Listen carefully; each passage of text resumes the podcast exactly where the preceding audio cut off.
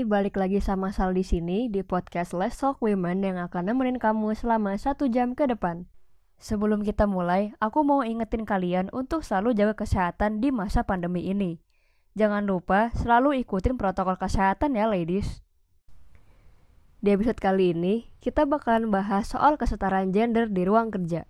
Ada satu artikel yang aku temukan, dan menunjukkan kalau masih ada diskriminasi terhadap perempuan. Misalnya, masih ada perempuan yang digaji lebih rendah dari laki-laki. Hal ini tentu sangat disayangkan karena Menteri Keuangan Sri Mulyani menyampaikan kalau kesetaraan gender dan pemberdayaan perempuan adalah penggerak dalam meningkatkan ekonomi. Kesetaraan gender ini masih menjadi masalah yang belum terselesaikan, bahkan sampai masuk ke agenda PBB, yaitu Sustainable Development Goals 2030. Nah, yuk kita bahas lebih dalam soal kesetaraan gender di ruang kerja ini. Hari ini kita bakalan ngobrol bareng tiga narasumber yang keren dan vokal dalam membahas isu ini. Ada Kak Heradiani dari Magdalene.co, ada Pak Wawan Suwani dari Aliansi Laki-Laki Baru atau ALB, dan ada Kak Feni Siregar dari Forum Pengada Layanan Bagi Perempuan Korban Kekerasan. Halo Kak Hera, Pak Wawan, Kak Feni, apa kabar? Halo Salma, kabar baik? Sehat, alhamdulillah. Halo. Ya, ya, alhamdulillah sehat. Hai. Halo Mas, Mbak. Yuk kita cari tahu lebih lanjut. Nah, pertama aku mau nanya dulu nih ke Kak Hera yang udah lama berkecimpung di dunia jurnalistik. Kak Hera, kalau berdasarkan pengamatan Kak Hera sebagai praktisi media, isu kesetaraan gender ini tuh udah dapat ruang yang cukup belum sih Kak dalam pemberitaan? Iya, makasih Salma uh, udah mengangkat isu ini. Uh, di kantor berita terus terang uh, secara umum uh, belum ya, belum mencapai kesetaraan gitu. Dari segi jumlah uh, dari pe, apa penelitian dilakukan Aji dan juga kalau nggak salah sejuk gitu ya, itu masih jumlahnya uh, belum mencapai uh, jurnalis belum mencapai 50-50 belum seimbang gitu ya, masih lebih banyak uh, jurnalis laki-laki. Lalu uh, jumlah itu akan jadi semakin timpang ketika uh, bicara soal posisi di dalam kantor berita sendiri. Jadi manaj dari reporter mungkin jumlahnya akan kurang lebih uh, rada agak seimbang lah ya tergantung di mananya. Tapi begitu masuk manajemen ke atas gitu posisi-posisi uh, decision maker dan posisi puncak itu uh, itu sama apa, uh, itu menjadi sangat jelas gitu ketimpangannya, tidak setara, uh, masih banyak masih sedikit sekali perempuan yang mencapai posisi-posisi itu, gitu. Lalu juga ada, uh, ketimpangan juga gender dalam hal, uh, peliputan. Misalnya, peliputan yang dianggap hard news atau, isu-isu yang keras lah kayak politik dan sebagainya itu biasanya suka diserahkan kepada laki-laki. Perempuan tuh jadi kayak ngegarap uh, ini secara umum ya uh, menggarap isu-isu yang lebih soft gitu kayak kesehatan, pendidikan atau entertainment gitu. Padahal kan sebetulnya uh, bisa gitu. Waktu pengalaman saya di kantor berita kantor berita sebelumnya sih itu uh, alhamdulillah cukup ini ya setara ya uh, ininya apa namanya dalam hal peliputan gitu uh, fokus liputan tapi memang itu sih yang kelihatan uh, untuk dalam posisi-posisi manajemen ke atas itu dan posisi puncak. Itu masih belum seimbang. Gitu sih. Wah ternyata masih banyak banget ya kak kesenjangan yang terjadi. Dan hal-hal ini pun gak kelihatan di permukaan. Kak Hera kan tadi sempat nyebutin nih kak, kalau bias gender masih ada di kantor media terkait penugasan liputan dan perempuan di posisi decision maker. Ada alasan lain gak sih kak, selain laki-laki dianggap lebih mampu dibandingkan dengan perempuan? Ya itu hmm, itu bias gender juga ya, uh, masih dianggap bahwa laki-laki lebih mampu uh, menangani isu-isu yang lebih katakanlah lebih keras gitu, lebih apa ya namanya ya lebih keras lah seperti politik gitu. Padahal kan perempuan juga mampu lah banyak gitu yang bisa dan suka dijadikan alasan juga ah itu suka banyak liputan malamnya mendingan jangan perempuan gitu itu kan juga uh, bias juga ya gitu yang uh, mungkin memang perempuan lebih rentan gitu ya terhadap kekerasan atau uh, yang lainnya, tapi kan bisa di bisa disediakan lah gitu, misalnya uh, fasilitas atau apalah gitu yang tidak tidak menghambat uh, ke apa tidak menghambat pekerjaan yang jurnalis perempuan yang sebetulnya mampu itu gitu. Nanti malah jadi dikotak-kotakan ke isu-isu yang soft itu tadi pendidikan, kesehatan gitu. Walaupun itu isu-isu yang penting ya, tapi jadi kayak dikotakin banget gitu. Berarti alasannya selain laki-laki dianggap lebih mampu, perempuan juga dianggap lebih rentan terkena bahaya ya kak? Tapi kan gak semua kantor sudah nyediain fasilitas nih kak untuk jurnalis perempuan waktu lagi tugas malam. Menurut Kak Hera, buat ngatasin hal ini, ada gak sih kak yang bisa dilakuin? Iya, uh, pertama karena bias, uh, karena bias uh, dianggap uh, lebih mampu yang laki-laki gitu ya. Kedua juga memang sistem media juga perlu diperbaiki ya, karena kan uh, yang sulitnya kan perempuan nanti ada uh, ada yang memilih untuk misalnya ya secara nature kan emang ada yang terus jadi ibu gitu kan melahirkan punya anak dan walaupun enggak pun uh, agak sulit ya maksudnya uh, jam kerjanya tuh panjang gitu jam kerja di media itu sampai sekarang masih panjang berjam-jam sampai malam gitu kan Nah, itu uh, sementara kalau perempuan kan ada uh, secara gender uh, norma-norma gender itu diharapkan men mengurus juga rumah tangga. Nah, itu sih agak sulit sih gitu. Dulu saya tidak mengalami hal itu karena waktu itu kebetulan waktu masih jadi reporter masih single, tapi uh, yang senior-senior itu udah mengeluhkan hal itu gitu. Jadi sebetulnya harus ada sistem yang bisa membuat ya kalau bapak-bapaknya nggak dituntut buat menjaga uh, mengurus rumah tangganya jadi mereka sampai malam lah sampai jam 11, 12 gitu kan yang cowok-cowok. Nah, sementara yang cewek-cewek kan yang perempuan kan harus uh, ada yang diurus juga. Misalnya dia nggak punya anak tapi ada orang tua gitu kan.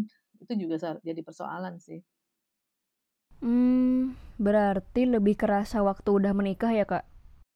Iya, betul. Dan itu juga kan uh, terpengaruh juga soal insentif.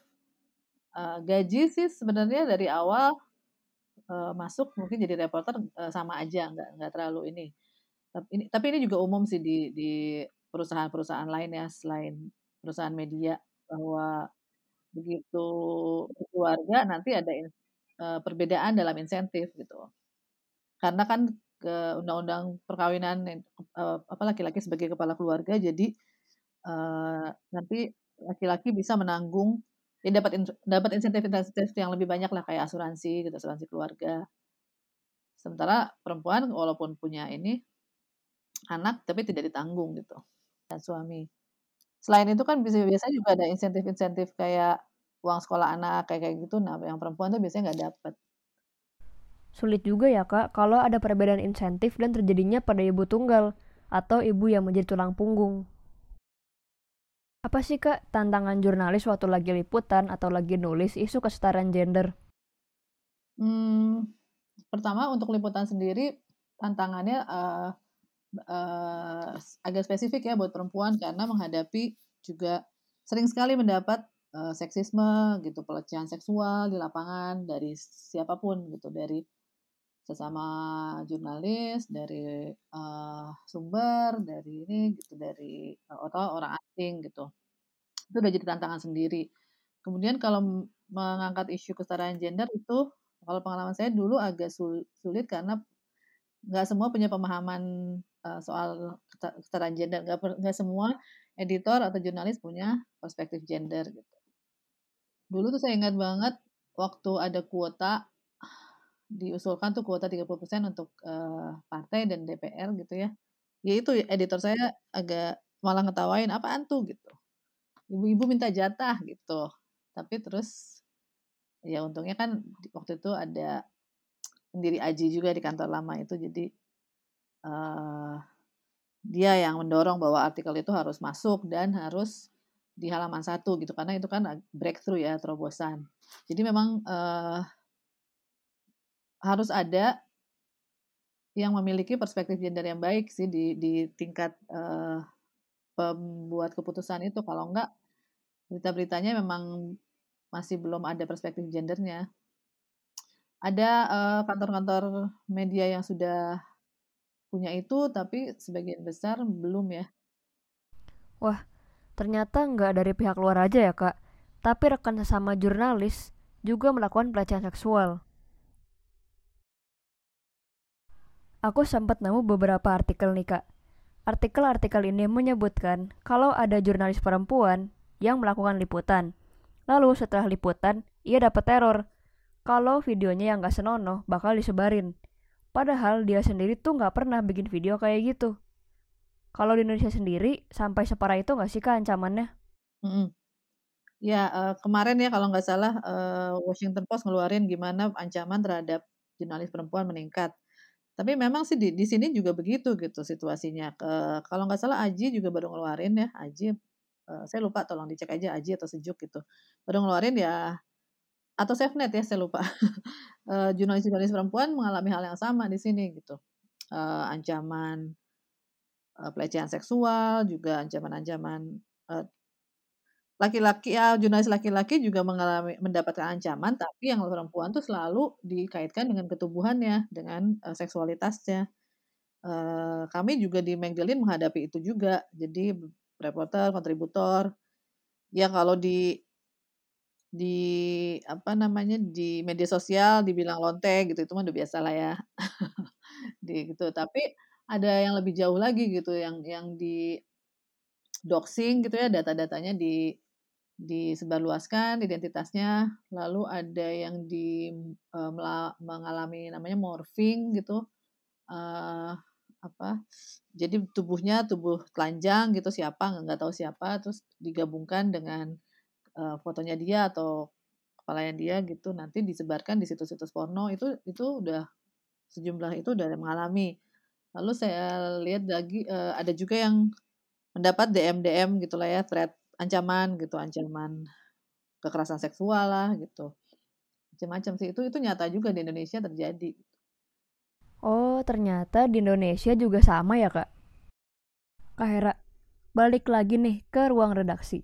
Kira-kira cara apa yang bisa dilakukan agar ruang redaksi dapat memberikan porsi adil dan berimbang terkait karir dan posisi bagi jurnalis perempuannya? Ya, uh, itu agak sulit ya karena, um, harus ya budaya budaya tempat kerja, kebijakan tempat kerja dan, uh, strukturnya gitu harus dirombak uh, juga dan itu harus semua harus memiliki terutama yang di posisi-posisi pengambilan keputusan harus memiliki, uh, perspektif gender yang bagus gitu. Uh, teman-teman di Aji gitu tuh kayaknya suka memberikan uh, juga training-training soal itu gimana pentingnya untuk memberikan um, kesempatan yang sama gitu kan, memberikan uh, uh, membentuk uh, atmosfer atau lingkungan yang lebih mendorong pada kesetaraan gender gitu. Itu uh, mereka suka melakukan itu sih, cuma masih agak sulit kayaknya ya. Tapi ya harus didorong sih. Mungkin uh, dari pembaca mungkin atau audiens akan lebih efektif. Cukup banyak juga ya kak yang harus dirubah dari mulai budaya tempat kerja, struktur, dan perspektif gender yang harus dimiliki para pengambil keputusan. Selama ini, kesadaran masyarakat kan masih kurang ya kak, soal kesetaraan gender. Nah, kalau dari media sendiri, apa aja sih kak cara yang dilakukan untuk menggaungkan pentingnya kesetaraan gender? Oh ya, ya banyak sih yang bisa dilakukan oleh media secara umum. Karena media sekarang juga uh, masih banyak yang belum punya perspektif gender ya, dan itu tercermin dalam pemberitaan mereka. Uh, misalnya uh, narasumber aja pemilihan narasumber. Pemilihan narasumber itu uh, Tempo Institute pernah meneliti ternyata uh, hanya dari narasumber yang ada hanya 11% yang perempuan gitu. Itu kan sudah uh, ini ya, sudah sangat tidak imbang gitu. Dan itu kan juga kayak mas jadi pen, uh, mungkin nggak sadar gitu orang-orangnya tapi jadi terinternalisasi pembaca gitu tidak sadar tapi itu kan jadi terinternalisasi bahwa oh uh, tokoh laki-laki itu lebih mumpuni gitu. Jadi uh, ini hanya sedikit yang yang ini apa yang dijadikan perempuan yang dijadikan narasumber. Jadi menurut saya uh, harus uh, secara sadar gitu narasumber yang lebih beragam uh, itu kan sedikit sekali ya cuma 11% gitu. Jadi uh, dari segi narasumber media sebaiknya menampilkan yang lebih beragam secara gender gitu, secara uh, representasi gitu. Lalu juga kontennya gitu ya. Uh, di sini ada Mas Jundi juga Mas Jundi udah tahu bagaimana pemberitaan di media itu sering kali seksis dan bahkan misoginis gitu ya, terutama kalau misalnya isunya kekerasan seksual gitu. Bagaimana korban sudah jadi korban tapi terus mengalami reviktimisasi karena diobjektifikasi gitu. Misalnya siapa gitu. Selalu ada yang bilang siapa cantik lalu diperkosa gitu. Atau enggak janda mana? gitu. Itu suka ada objektifikasi dan inilah apa ya objektifikasi lah gitu. Sampai yang udah uh, perempuan udah meninggal pun masih diobjektifikasi juga gitu. Kayak ditemukan mayat cantik gitu. Itu kan juga uh, isu ya. Jadi uh, isu dengan seksisme misoginis gitu. Itu sih isu-isu yang uh, bisa diangkat uh, oleh media. Media juga harus lebih kritis untuk mengangkat uh, misalnya ya mengangkat isu-isu kekerasan gender di masyarakat gitu. Tidak tidak hanya menelan bulat-bulat dari misalnya dari pejabat gitu. Apa yang dikatakan harus uh, kalau mereka mengajarkan sesuatu yang seksis harus dikritik gitu. Harus juga mengkritik budaya-budaya atau uh, tradisi yang tidak uh, yang merendahkan perempuan misalnya gitu. Gitu sih, banyak sih yang bisa dilakukan media. Berarti intinya, media dapat menggaungkan pentingnya kesetaraan gender dengan memiliki perspektif gender yang baik melalui pemilihan narasumber dan pemberitaannya. Narasumber diharapkan lebih beragam secara gender dan representasi. Kemudian, pemberitaan diharapkan untuk tidak seksis dan misoginis, apalagi melakukan reviktimisasi korban karena adanya objektifikasi. Objektifikasi ini tidak hanya terjadi pada korban hidup, melainkan juga pada jenazah korban. Media juga diharapkan untuk lebih kritis dalam mengangkat isu kesetaraan gender di masyarakat, dengan tidak menelan bulat-bulat informasi yang diberikan. Kembali lagi ke media nih kak, sampai hari ini hal apa yang kerap dibahas terkait isu kesetaraan gender di ruang kerja? Ya itu uh, masih belum ini ya uh, secara jumlah secara jumlah masih belum berimbang uh, apalagi kalau posisi-posisi yang sudah di atas gitu manajerial ke atas lalu juga isu um, ya isu kesetaraan soal gaji gitu ya insentif itu juga lalu misalnya ya uh, soal cuti hamil gitu ya kebijakan-kebijakan yang belum perspektif gender dan juga isu-isu soal ini juga sendiri juga sih uh, pelecehan seksual kekerasan seksual juga itu merupakan isu juga di di tempat kerja di media karena dari penelitian kemarin saya lupa Aji atau Safenet ternyata ya pelakunya banyak juga yang editor gitu atasan atau sesama kolega gitu. Kalau tadi kita sudah dengar masalah kesetaraan gender dari sudut pandang seorang praktisi media, sekarang kita mau dengar masalah ini dari sudut pandang seorang aktivis dan seorang laki-laki. Pak Wawan, tadi kan Kak Hera sempat bahas soal masalah ketimpangan jumlah pekerja perempuan dan laki-laki, terus ada perbedaan gaji juga, ada pelecehan dari kolega. Terus berita-berita juga sering sekali seksis ketika menyangkut perempuan dan sedikitnya jumlah perempuan yang ada di posisi decision maker di perusahaan.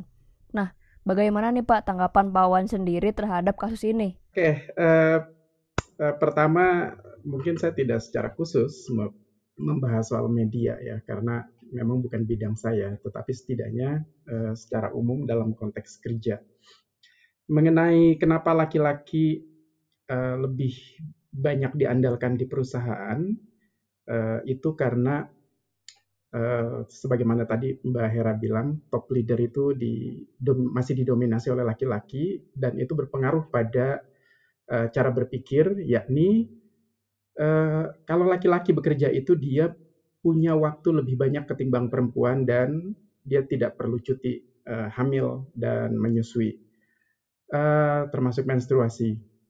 Itulah kenapa kemudian pada akhirnya laki-laki atau pemimpin uh, di suatu perusahaan yang masih belum memiliki perspektif gender pada akhirnya lebih mempertimbangkan soal uh, kepraktisannya dan akhirnya uh, memberikan kesempatan kepada laki-laki jauh lebih banyak. Nah, berbeda dengan tempat uh, kerja yang uh, leadernya sudah memiliki perspektif gender, maka uh, dia akan melihat uh, pengalaman tubuh perempuan yang mem yang mengalami menstruasi, uh, hamil dan uh, sebagainya itu menjadi bagian dari kebijakan atau uh, ya sudah ada SOP-nya lah kalau misal uh, perempuan sedang atau karyawan perempuan sedang uh, haid dia punya punya kebijakan boleh cuti bahkan uh, saya pernah interview salah satu pemilik uh, perusahaan uh, dia bilang di tempat saya kalau ada karyawan perempuan sedang haid dia tidak perlu surat dokter tidak perlu uh, izin khusus cukup WhatsApp aja kalau dia sedang haid dan minta cuti. Itu sudah sudah cukup. Uh, bahkan uh, kebijakan uh, cuti melahirkan itu sampai sampai kalau tidak salah di, di atas enam bulan dan dibayar penuh. Uh, di samping itu dia selain memberikan cuti hamil dan cuti merawat anaknya yang masih bayi, uh, juga punya kebijakan cuti bagi uh, suami. Uh, saya lupa tepatnya berapa bulan, tapi itu uh, beberapa bulan ya, dua atau tiga bulan ya. Dan uh, tujuannya agar istri yang sedang uh, melalui proses uh, apa melahirkan itu itu dapat dapat uh, suami bisa dapat berkontribusi sehingga uh, tidak perlu direpotkan oleh pekerjaannya. Dan lagi-lagi perusahaan yang memiliki kebijakan seperti itu adalah perusahaan yang uh, top leadernya memiliki perspektif gender yang baik. Nah, berbeda sama perusahaan yang belum memiliki perspektif gender, ya dia berpikirnya soal kepraktisan saja. Uh, untung rugi kalau misal karyawan perempuan mungkin dianggap uh, dari segi waktu kurang maksimal, terutama kalau karyawan perempuan tersebut sedang hamil dan akhirnya cuti melahirkan. Dan ta kalau tadi membahas kenapa banyak pada akhirnya karyawan laki-laki mendapatkan porsi karena uh, apa? Karena pimpinan perusahaan melihat uh, karyawan laki-laki ini seperti ya, sepertinya all out, uh, waktunya bisa didedikasikan dengan banyak ke perusahaan tapi kalau kita lihat dari perspektif gender, laki-laki atau karyawan laki-laki bisa all out karena dia secara gender tradisional itu tidak dibebani dengan pekerjaan-pekerjaan domestik. Nah, eh, pada akhirnya dia bisa bekerja eh, sejauh yang dia sanggupi. Dia tidak tidak perlu memikirkan urusan rumah seperti apa. Berbeda kalau uh, dengan perempuan, apalagi bila ia hidup di sebuah keluarga yang masih kental uh, dengan norma gender tradisional, maka dia akan mengalami yang namanya beban ganda. Beban ganda tersebut uh, tentu saja uh, cuma dialami oleh karyawan perempuan, sementara karyawan laki-laki tidak. Itulah kenapa kemudian ada berbagai macam uh, tadi intensif insentif kepada karyawan laki-laki. Tadi Mbak Hera juga sudah bilang uh, kalau laki-laki punya apa sih asuransi untuk keluarga itu ya karyawan laki-laki itu mendapat jaminan as, dapat asuransi keluarga istri dan anak. Tapi kalau karyawan perempuan dia tidak mendapatkan asuransi untuk uh, suami dan anak uh, ada juga sebagian yang uh, asuransi anak saja, suami tidak. Alasannya lagi-lagi karena dalam perspektif gender tradisional, laki-laki, eh, sorry, perempuan, karyawan perempuan mencari nafkah dianggap sebagai bantu suami. Nah, pada akhirnya ini lagi-lagi mempengaruhi kebijakan yang bias gender. Uh, jadi menggunakan ya menggunakan analisa gender dalam konteks kerja ini masih banyak sekali ketimpangan. Ya, itulah kenapa kemudian uh, diperlukan yang namanya uh, kampanye tentang keadilan dan kesetaraan gender karena di Indonesia bukan cuma di Indonesia saya yakin di beberapa negara juga begitu uh, seseorang akhirnya mengalami yang namanya diskriminasi hanya karena ia perempuan. Itulah kenapa kemudian kita perlu yang namanya mempromosikan keadilan dan kesetaraan gender. Dalam konteks uh, upah di tempat kerja, terutama yang uh, non formal, uh, jadi kalau saya dengar di ini ya di daerah-daerah gitu, yang pekerjaan-pekerjaan non formal, pekerjaan uh, perempuan yang jumlah jamnya sama dengan laki-laki, tapi bebannya lebih banyak uh, dari laki-laki dan uh, mengingat kalau di beberapa daerah misalnya laki-laki itu masih punya waktu bersantai untuk ngerokok, kalau perempuan kan tidak. Terus lagi gajinya setengah bahkan lebih rendah dari itu dibanding gaji laki-laki. Itu lagi-lagi karena perspektif gender tradisional yang menganggap kalau perempuan bekerja dia masih dianggap sebagai membantu suami.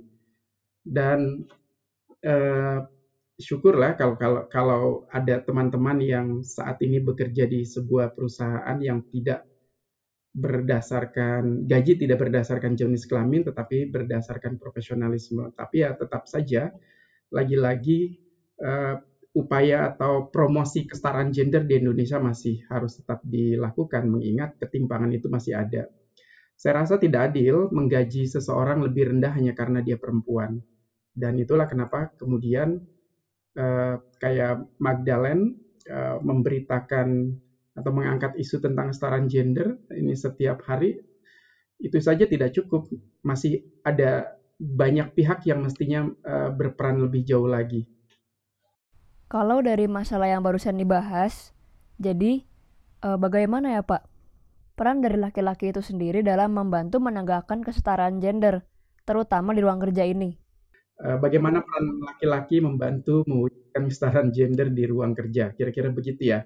Ya, yang pertama sih eh, laki-laki harus berani apa terbuka ya secara secara berpikir.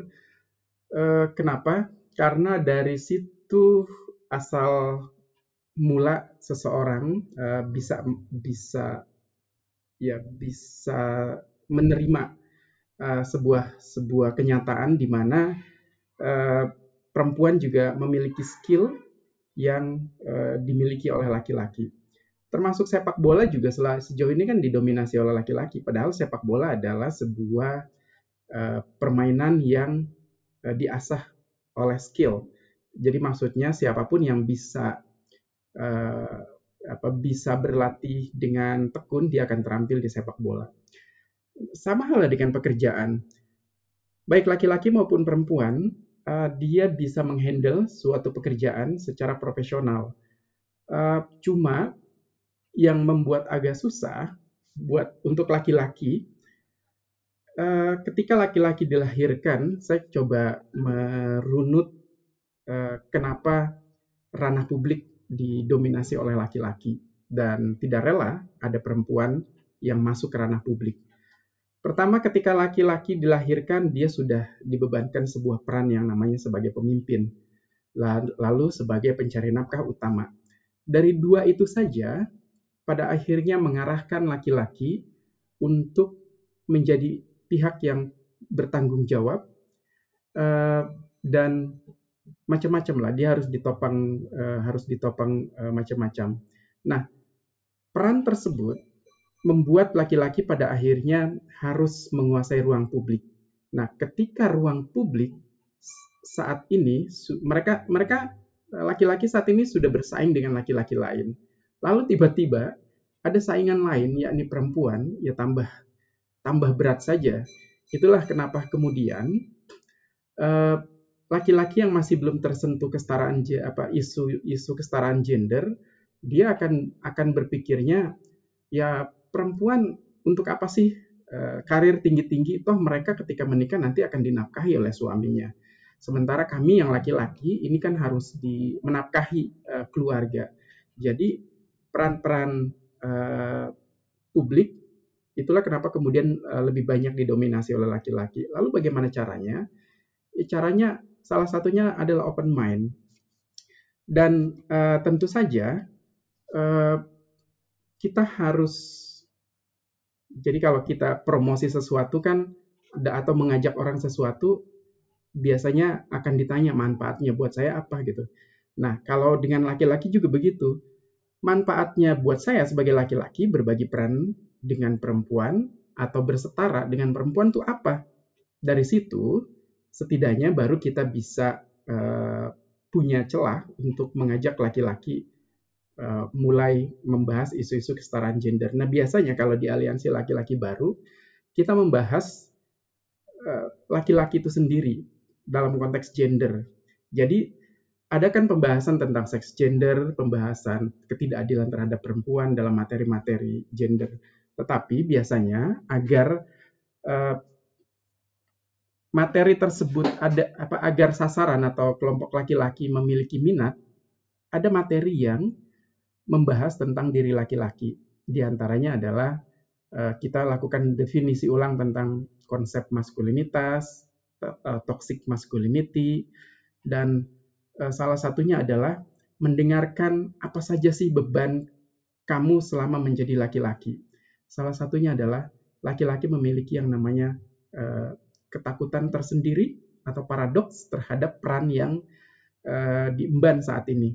Jadi sebagai laki-laki yang punya peran uh, sebagai pemimpin dan sebagai pencari nafkah utama, ada ketakutan tersendiri tidak bisa memenuhi peran-peran tersebut. Nah, ketika tidak bisa memenuhi peran-peran tersebut, maka dia akan masuk ke dalam kategori uh, kelompok laki-laki yang gagal.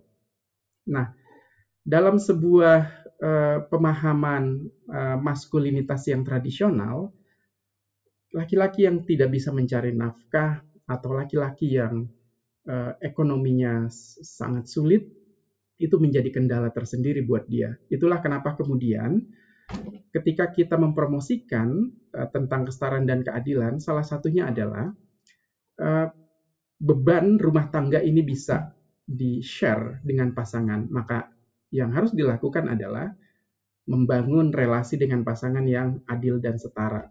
Jadi, uh, kalau selama ini kan dalam konteks gender tradisional, beban itu benar-benar dipikul oleh laki-laki, tetapi kalau dalam konteks Eh, relasi yang setara, maka kedua-duanya ini memiliki beban uh, untuk sama-sama membangun rumah tangga yang uh, diimpikan bersama. Tapi bukan berarti maksudnya lari dari tanggung jawab ya. Maksud saya adalah akhirnya menawarkan kepada laki-laki sebuah konsep uh, relasi yang uh, lebih sedikit meringankan bebannya, uh, di mana dengan cara mendukung uh, perempuan atau pasangannya berdaya uh, ya orang apa perempuan salah satunya atau pasangan bisa berdaya kalau dia punya waktu dan energi kan untuk mempelajari sesuatu, untuk mengikuti sesuatu, bahkan untuk ber, ber apa eh, berbisnis atau bekerja. Nah, untuk mendukung itu, maka laki-laki harus berbagi peran domestik kalau tidak begitu, ya perempuan akan lagi-lagi tergerus waktu dan energinya untuk ngurusin rumah tangga. Tadi kita udah dengar penjelasan dari Pak Wawan, bagaimana peran dari laki-laki itu sendiri. Nah, sekarang kita beralih ke aliansi laki-laki baru. Selama menjalankan tugasnya, membantu menegakkan hak perempuan, ada nggak sih Pak tantangan yang dihadapi oleh aliansi laki-laki baru? Iya, uh, setiap orang atau setiap komunitas dalam menjalan apa dalam melaksanakan petualangannya pasti ada ada tantangan. Salah satu tantangan adalah eh, ALB itu dianggap sebagai organisasi gender baru. Mereka nyebutnya begitu sampai saya juga nanya gender baru itu apa gitu. Uh, bahkan kema baru minggu kemarin saya harus menjelaskan lewat WhatsApp uh, karena dia mengira aliansi laki-laki baru adalah uh, gerakan gay yang ada di Indonesia. Walaupun kami tidak anti dengan gay, kami menghormati mereka, tetapi uh, yang dipromosikan oleh aliansi laki-laki baru soal kesetaraan dan keadilan gender, termasuk uh, kami tidak uh, tolerir terhadap ketidakadilan atau diskriminasi terhadap mereka yang orient, apa, memiliki orientasi yang berbeda. Uh, orientasi seksual maksud saya. Nah, tantangan lain selain dianggap itu, mungkin karena namanya ya, namanya PR banget ini. Kadang-kadang saya suka mikir nih, kenapa sih pakai nama aliansi laki-laki baru gitu. Jadi akhirnya PR-nya adalah menjelaskan kepada orang baru tuh apa gitu. Padahal kami udah nggak ada yang diplastikin, jadi nggak ada yang baru. Stok lama semua nih, laki-laki stok lama, nggak ada yang baru. uh, tantangan lain dalam dalam kampanye sudah pasti kepada kelompok laki-lakinya sendiri. Kenapa? Karena kami meng, apa seperti melawan arus gerakan perempuan juga begitu, seperti melawan arus jadi seperti mengajak raja melepas apa mahkotanya untuk bersetara dengan rakyat. Laki-laki juga demikian. Laki-laki yang sejauh ini oleh konstruksi budaya didapuk sebagai manusia kelas 1 dibanding perempuan agak sulit untuk mengajak mereka bersetara. Jadi butuh proses yang cukup panjang, makanya kemudian pendekatannya kadang lebih efektif menggunakan pendekatan yang reflektif Eh, ketimbang uh, wacana. Kalau wacana mereka akan selalu mikir apa selalu membangun barrier di depan hatinya. Ya di dalam agama saya nggak ada itu laki-laki setara sama perempuan selalu begitu. Itu khas banget. Nah uh, pada akhirnya ya pendekatan reflektif yang kami lakukan. Uh, yang pasti mengajak kelompok laki-laki itu uh, lumayan sulit, tetapi sesulit apa pun uh, faktanya ya tetap saja ada perubahan uh, pada kelompok laki-laki lain. Jadi kalau saya melihat koordinator nasional wilayah timur itu juga dulu uh, pada masa jahiliyah itu pelaku kekerasan. Uh, saya koordinator nasional wilayah Jawa walaupun belum apa bukan pelaku kekerasan tetapi setidaknya saya memikir memiliki pemikiran yang sama dengan kelompok laki-laki lain bahwa laki-laki derajatnya jauh lebih tinggi ketimbang uh, perempuan dan saya membutuhkan waktu cukup lama uh, setahun setahun baru bisa mulai tergoyah dan menjadi lebih cepat karena saya terlibat jadi pemaknaan pemaknaannya lebih cepat Eh, terlibat dalam gerakan perempuan jauh lebih cepat ketimbang cuma sebatas mendapatkan wacana-wacana. Jadi menurut saya uh, itu dan yang kedua tantangannya di kelompok yang ketiga ya di kelompok uh, agama. Uh, maksudnya orang yang selalu menjadikan agama sebagai alasan itu juga menjadi menjadi tantangan dan uh, syukurnya sejauh ini ada ulama laki-laki yang bisa menjadi uh, support seperti Pak Kiai Husain Muhammad uh, dan ada Abdul Qadir, Kiai Abdul Qadir dan masih banyak lagi. Uh, jadi setidaknya sejauh ini uh, saya saya merasa uh, gerakan apa kelompok laki-laki yang turut mempromosikan keadilan gender sudah sudah mulai bermunculan di di kelompok agama. Dan kerennya mereka justru melihat dari perspektif agama ternyata agama itu tidak diturunkan hanya untuk perempuan. Maksudnya peraturannya ya.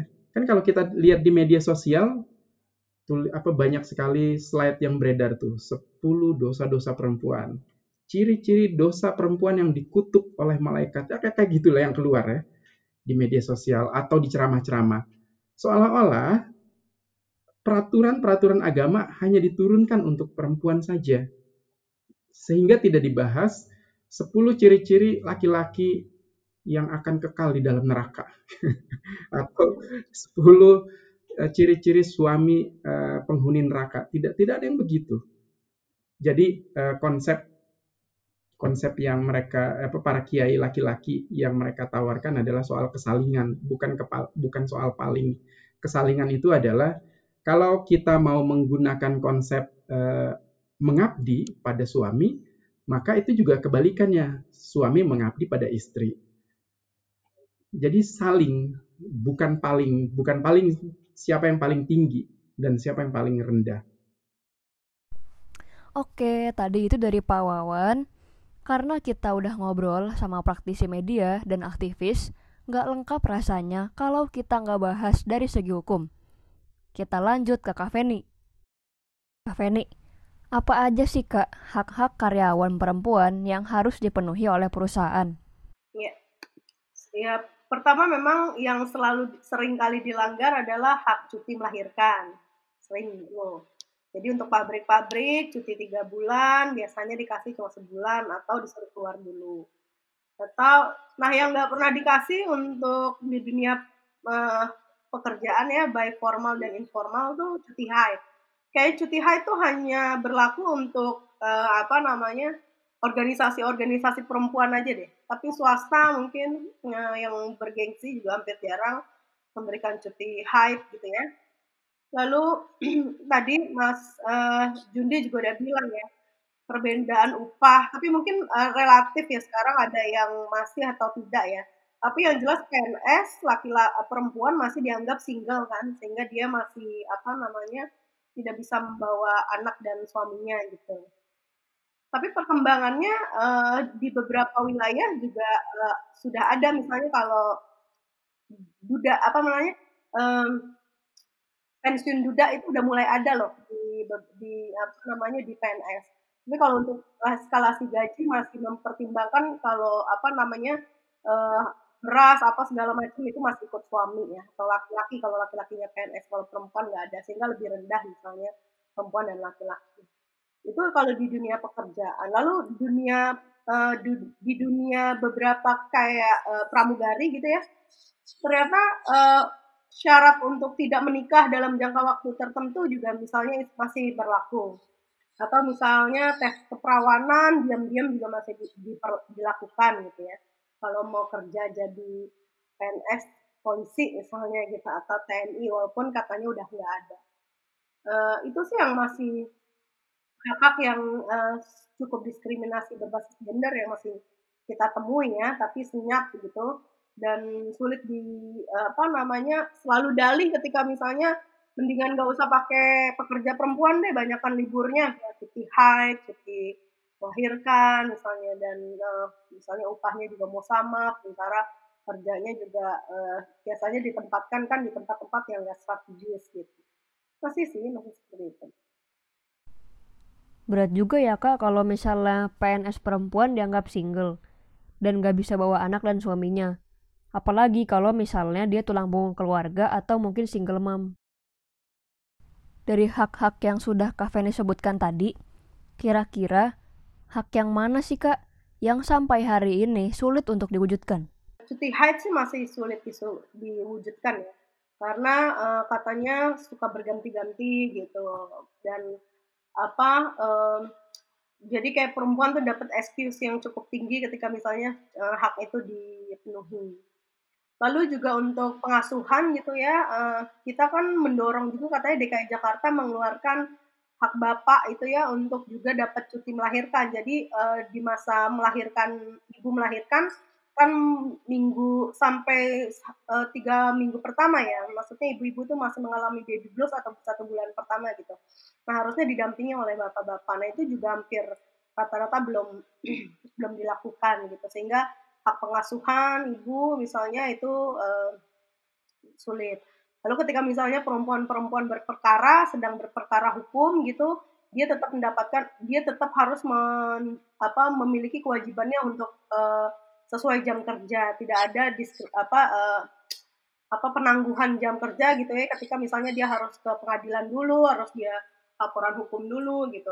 Nggak ada. Jadi dia tetap diperlakukan kerja kalau nggak ya potong gaji gitu. Kalau pabrik sih menurut informasi dari Mahardika, tapi yang bisa dikonfirmasi lagi ya, hampir rata-rata jarang memberikan hak cuti haid. Apalagi cuti melahirkan juga jarang yang memberikan tiga bulan gitu ya. Uh, kalaupun ada konsekuensinya juga harus entah keluar dulu atau potong. Kan harusnya kita cuti tapi kita tetap dapat gaji. Ada yang dikasih cuti tapi gajinya nggak dikasih gitu. Jadi mungkin uh, itu sih yang masih terjadi di negara kita ya kalau untuk yang di perburuhan. Tapi kalau mungkin kalau di perusahaan-perusahaan besar ya memang uh, seminimal minimal ya cuti melahirkan ya dia dapat gitu. wah kalau cuti haid memang kayaknya susah sih kak karena mungkin juga pihak perusahaan takut dibohongin sama karyawannya Soalnya kan gak semua perempuan kan sakitnya sama waktu lagi haid. Terus kalau yang cuti ayah tuh penting sih kak. Apalagi waktu habis melahirkan itu kan pasti pergerakan masih terbatas. Apalagi kalau si ibunya ini lahirannya itu sesar nggak normal. Jadi peran ayah ini membantu dia banget untuk mengurus anaknya. Ada nggak sih kak kebijakan pemerintah yang sampai hari ini masih dituntut, tapi seperti tidak kunjung didengar? Iya, Sebenarnya kawan-kawan kan sudah berhasil merevisi undang-undang uh, tenaga kerjaan migran ya kemarin. Nah ini juga salah satu yang kita berharap uh, bagaimana masyarakat di luar negeri misalnya yang menjadi korban kekerasan terhadap perempuan dia mendapatkan hak bantuan hukum gratis gitu di uh, dari KBRI misalnya. Itu juga hal yang penting.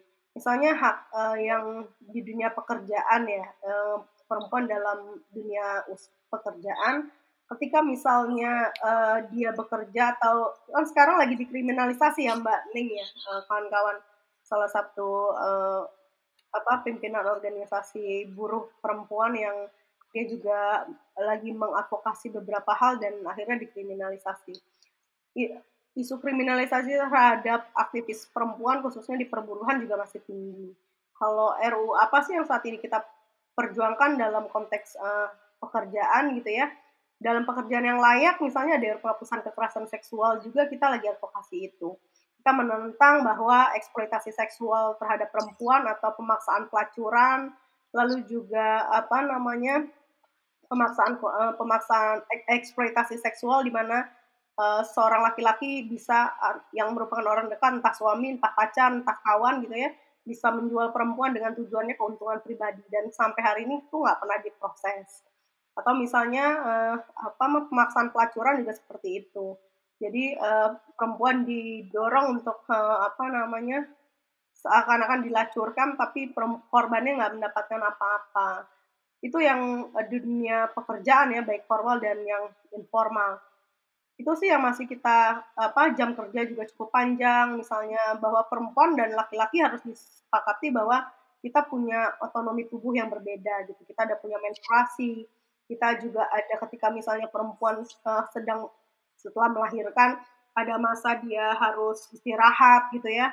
Uh, dia juga nggak bisa langsung bekerja kerak apa uh, bekerja kasar atau berat. Gitu juga harus diperhatikan. Hak perempuan ini juga belum menjadi perhatian bersama nah karena memang warga negara Indonesia kan melihatnya semua warga negara kan dianggapnya sama nggak pernah melihat uh, diskriminasi atau kerentanan salah satu pihak. Lalu juga um, untuk isu disabilitas misalnya pekerja perempuan disabilitas juga belum mendapatkan kuota ya.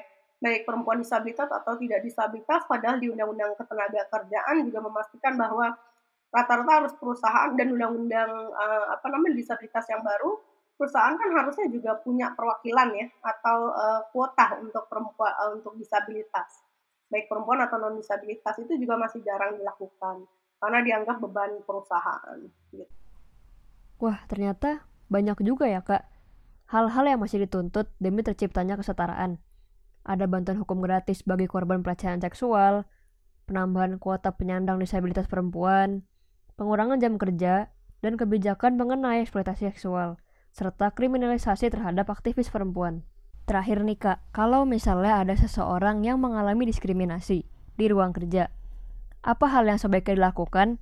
Apakah dia harus menuntut ke perusahaan agar haknya dipenuhi, atau membuat laporan, atau mungkin ada hal lain yang bisa dilakukan.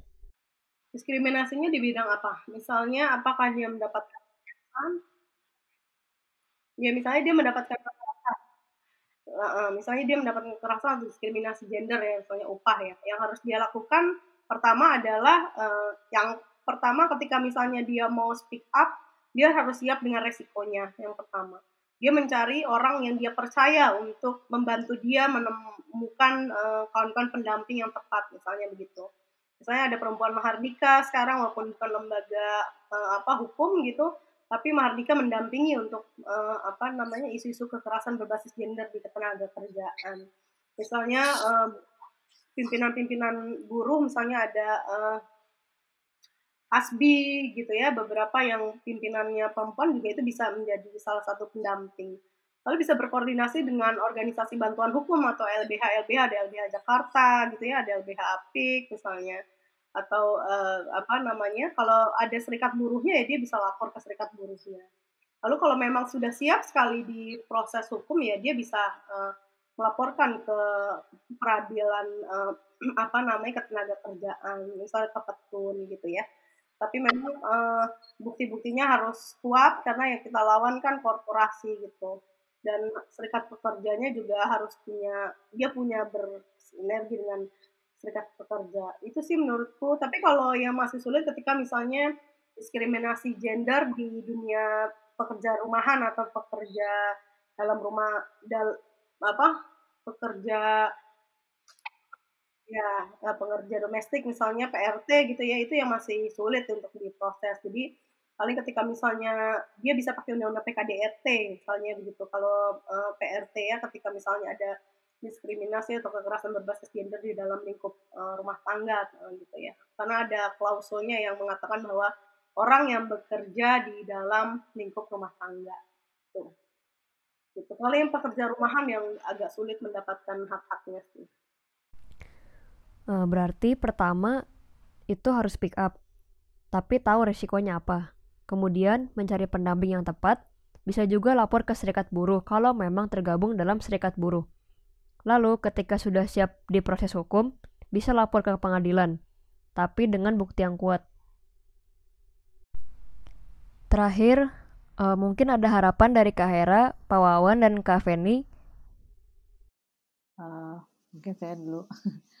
um, ya harapan saya sebagai pekerja media uh, secara khusus gitu ya kesetaraan gender di uh, tempat kerja, di media, kantor-kantor media akan lebih baik. Uh, perempuan mendapatkan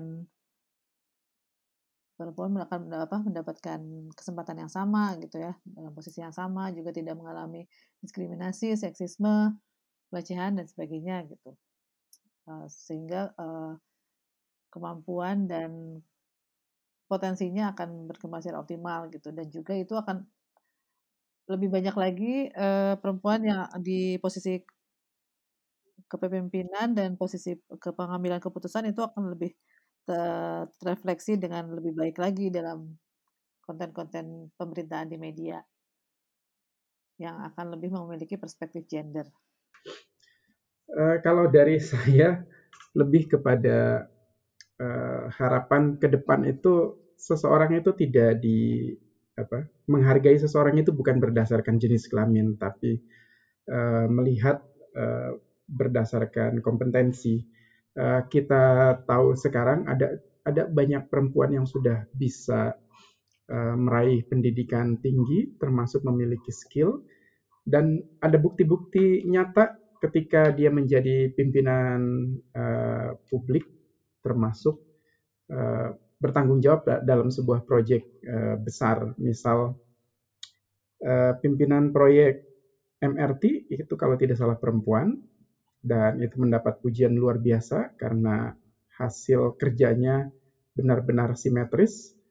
Uh, simetris maksudnya apa ya? Antar tiang nyambung ya.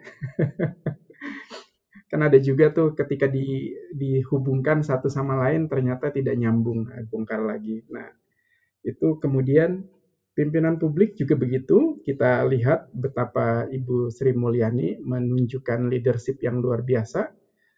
Eh, dan tentu masih banyak lagi eh, contoh-contoh perempuan inspiratif itu bisa eh, dijadikan salah satu referensi penentu kebijakan sudah tidak zamannya lagi menjadikan ketidakadilan gender itu di dunia kerja, di mana seseorang mendapatkan posisi spesial dan diutamakan hanya karena dia laki-laki. Atau kalau laki-laki tapi tidak bisa bekerja ya buat apa juga kan, uh, sayang. Mendingan ikut saya manggul di pasar ya. Ya harapannya sih kita berharap uh, para pemilik perusahaan-perusahaan ini juga uh, apa menaati ya aturan yang udah ada di Indonesia bahwa memang perempuan-perempuan yang dipekerjakan begitu mendapatkan hak yang uh, sesuai gitu. Lalu juga penempatan-penempatan perempuan pada wilayah-wilayah strategis tidak didasarkan pada uh, apa namanya kedekatan. Sekarang ini misalnya di pemerintahan daerah atau di beberapa perusahaan ini karena kedekatan kedekatan yang potensial perempuannya uh, sulit di apa dinilai gitu. Nah ini juga penting untuk uh, menempatkan hal ini. Lalu kita berharap juga perusahaan-perusahaan membuat serikat, serikat apa uh, serikat buruh gitu ya, baik wartawan ataupun wartawan juga penting buat serikat buruhnya gitu ya. Kasus Mbak Luffy dulu juga menjadi PR kita bersama gitu ya, kasus Mas Bambang gitu. Dan mudah-mudahan juga jangan takut ber apa namanya jangan takut berbicara ketika misalnya kekerasan terhadap perempuan terjadi di dunia kerja karena uh, kita manfaatkan punya menteri pemberdayaan eh menteri apa ketenaga kerjaan perempuan yang mudah-mudahan berpihak Mbak Ida Fauzia terhadap hak-hak perempuan ya ini bagian dari uh, kerja kita bersama. Itu sih dari saya. Terima kasih. Terima kasih untuk Kak Hera, Pak Wawan, dan Kak Feni yang telah hadir membahas isu ini bersama kita. Dari obrolan hari ini, kita jadi tahu kalau kesetaraan gender terutama di ruang kerja belum benar-benar terwujud. Hal ini dibuktikan dengan adanya fenomena di mana jumlah pekerja media belum mencapai kesetaraan antara perempuan dan laki-lakinya. Adanya perbedaan gaji berdasarkan gender bukan karena skill, adanya kesempatan yang tidak berimbang hanya karena perempuan dianggap kurang mampu, adanya pelecehan dari kolega, masih banyaknya berita berbau seksis dan misoginis yang beredar, sedikitnya jumlah perempuan yang berada di posisi decision maker di perusahaan, dan masih banyak lagi. Perjuangan perempuan tentunya akan sia-sia tanpa dukungan dari laki-laki sebagai satu kesatuan sistem. Laki-laki diharapkan lebih terbuka secara berpikir, karena dari situlah asal mula seseorang dapat menerima sebuah kenyataan, di mana perempuan juga memiliki kemampuan yang sama dengan laki-laki. Sehingga seorang manusia dapat dihargai berdasarkan kompetensinya, bukan berdasarkan gendernya. Laki-laki juga harus memiliki konsep relasi yang lebih meringankan beban perempuan, dengan mendukung perempuan atau pasangannya melalui berbagi peran, terutama peran domestik. Tanamkanlah sikap bukan paling tapi saling untuk perempuan yang mengalami diskriminasi gender, jangan takut untuk berbicara. Sebagai mahasiswa tingkat akhir, aku jadi dapat banyak banget gambaran dari dunia kerja yang sebentar lagi akan dihadapi. Gak cuma aku, tapi mungkin kamu yang juga sebentar lagi memasuki dunia kerja. Buat kalian yang pengen tahu lebih banyak soal perempuan, kalian boleh banget kepoin Instagramnya Magdalene di @magdalene.id atau mampir juga nih ke websitenya di magdalene.co Terus ada aliansi laki-laki baru di @laki-laki baru dan websitenya di lakilakibaru.or.id dan forum pengada layanan atau FPL bagi perempuan korban kekerasan di @pengadalayanan dan juga di fpl.or.id. Wah, gak kerasa udah satu jam aku nemenin kamu di podcast ini. Sampai ketemu di podcast selanjutnya.